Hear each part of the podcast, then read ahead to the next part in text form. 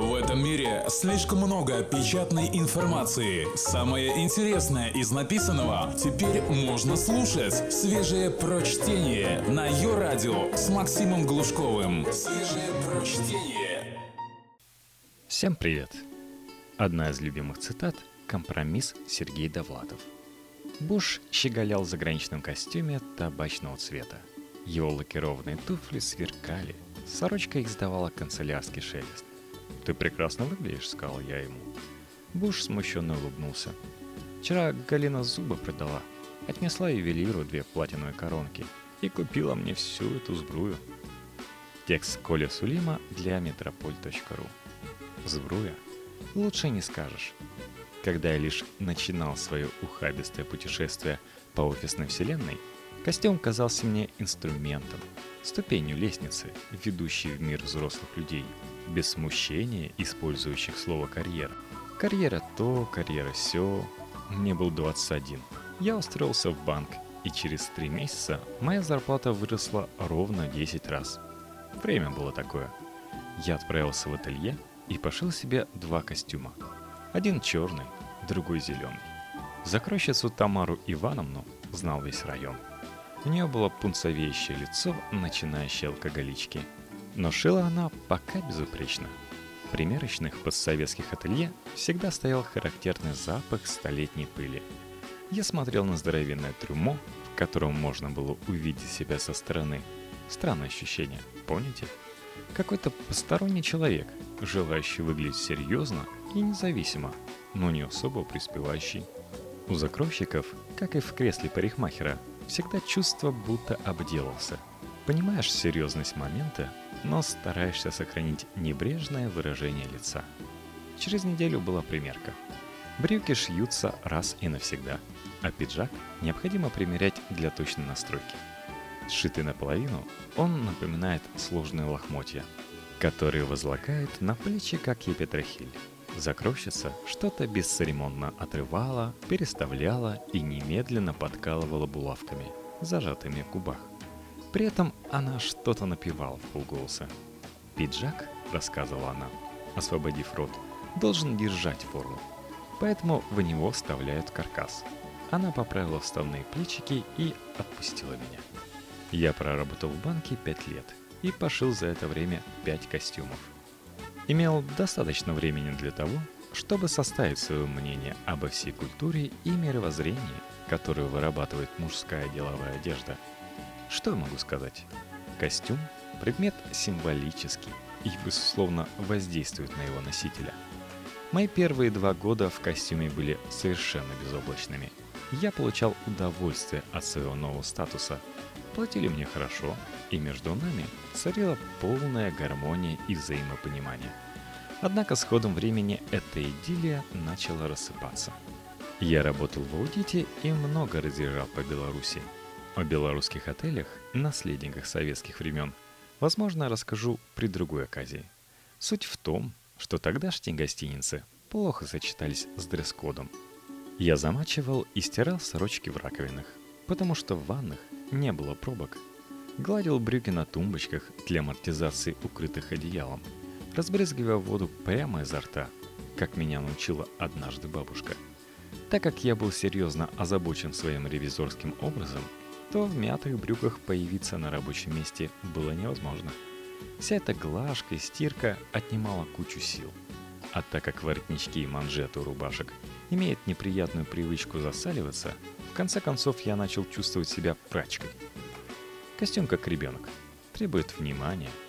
Человек в нем не может ни сесть, ни лечь, без того, чтобы сперва не проверить окружающий ландшафт на стерильность.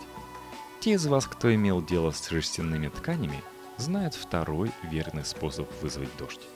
После мытья автомобиля. Это накануне отгладить брюки. На завтра же польется, и вместо отутюженных стрелок получите две мятых пароходных трубы. Синтетические же костюмы хороши только для того, чтобы в них потеть как лошадь, со всеми последствиями. Запах и пятна под мышками – к тому же они отлично электризуются. Стреляют статическим электричеством, а брюки липнут ногам, как голодные кошки. Если жарко, Пиджак приходится снимать и уважительно носить, перекинув через руку. Чтобы не помять, в сумку его не кинешь.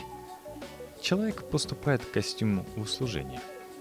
В те времена, когда я носил костюмы, они еще были относительно терпимыми в части кроя. Брюки и пиджаки предполагали некоторую свободу движений. За последние пять лет мужской костюм проделал тот же путь в направлении пеленок, как и вся прочая одежда. Все шьется впритык, чтобы как следует помучить каторжника. «Не надо ля-ля-ля», — возразят мне из портера. Хорошо пошитый костюм ничего не стеснит. Но хорошо пошитый костюм стоит хорошей суммы денег, согласитесь? Сколько из вновь обретенных офисных рыцарей смогут позволить себе костюм от 500 долларов и дороже? Вопрос риторический. Я и смеялся и сочувствовал Дэниелу Крейгу, глядя последнюю серию приключений агента номер 7. Бедолага стремглав носился по Шотландиям во всех этих тесных шмотках – при полном параде. Прыгал с переворотом, падал, клонялся от пуль. Могу только вообразить количество брюк, которые лопнули на нем за время съемок.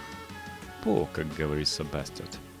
Мужской костюм был и остается одним из способов продемонстрировать социальное неравенство. Читая о его истории, я не переставал удивляться тому, насколько жизнь упростилась за последние несколько десятилетий.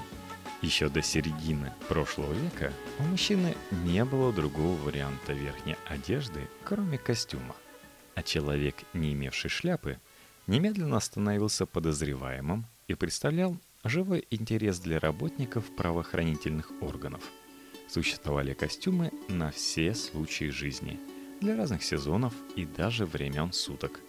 Оценив костюм, можно было безошибочно определить и классифицировать мужчину – Дресс-код, например, имеет четко выраженную функцию.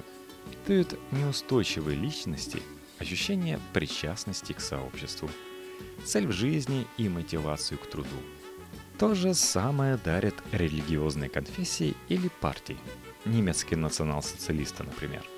Он же зачастую лишает человека индивидуальности и необходимости мыслить независимо, качеств, которые все больше ценишь как в себе – так и в окружающих. Не стану распространяться о таком явлении, как униформа, весь смысл которой именно в том, чтобы демонстрировать принадлежность к определенному роду занятий или группе. Российская прокуратура в синих футлярах с золотыми пуговицами или британский судья в парике, возложенном на голову на манер блина, выглядят одинаково нелепо. К прочим недостаткам костюма добавилась недавняя тенденция визуально его развеселять, придавать оптимизма при помощи ярких аксессуаров. Особенно это заметно на примере граждан, незнакомых с чувством меры. Персиковые галстуки, лиловые сорочки с воротниками другого цвета, розовые паше наружу, как язык повешенного. Мужчина в костюме какаду вызывает брезгливость. Хорошо знакомый нам новориш в зауженном пиджаке и с монструозными котлами на запястье рано или поздно отправится на историческую помойку.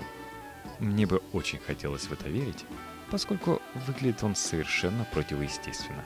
Надутые пафосом углеводородные менеджеры со своими табелями орангов и неведомыми понятиями о том, какой Мерседес кому положен, все это херня, морок, отмирающие щупальцы прошлого – и я хочу сказать о том, как мне радостно наблюдать человеческое общество, постепенно прощающимся с этими веригами. Костюм все менее разделяет и клеит ярлыки, и все более служит способом демонстрировать индивидуальные пристрастия и вкусы.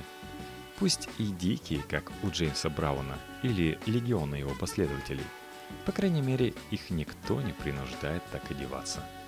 Независимые люди новых поколений все менее тяготеют к формальным вещам вроде делового костюма. Особенно хорошо это заметно здесь, в Калифорнии, царстве нечесанных миллионеров. Гейтс, Джобс и прочие люди в застиранных джинсах и водолазках возглавили это движение, что смело можно плюсовать к длинному списку их заслуг. Пиджаки еще присутствуют в наборе, но это не те стоячие доспехи, к которым мы привыкли. Теперь там велюр, вельвет, прочие несерьезные материалы.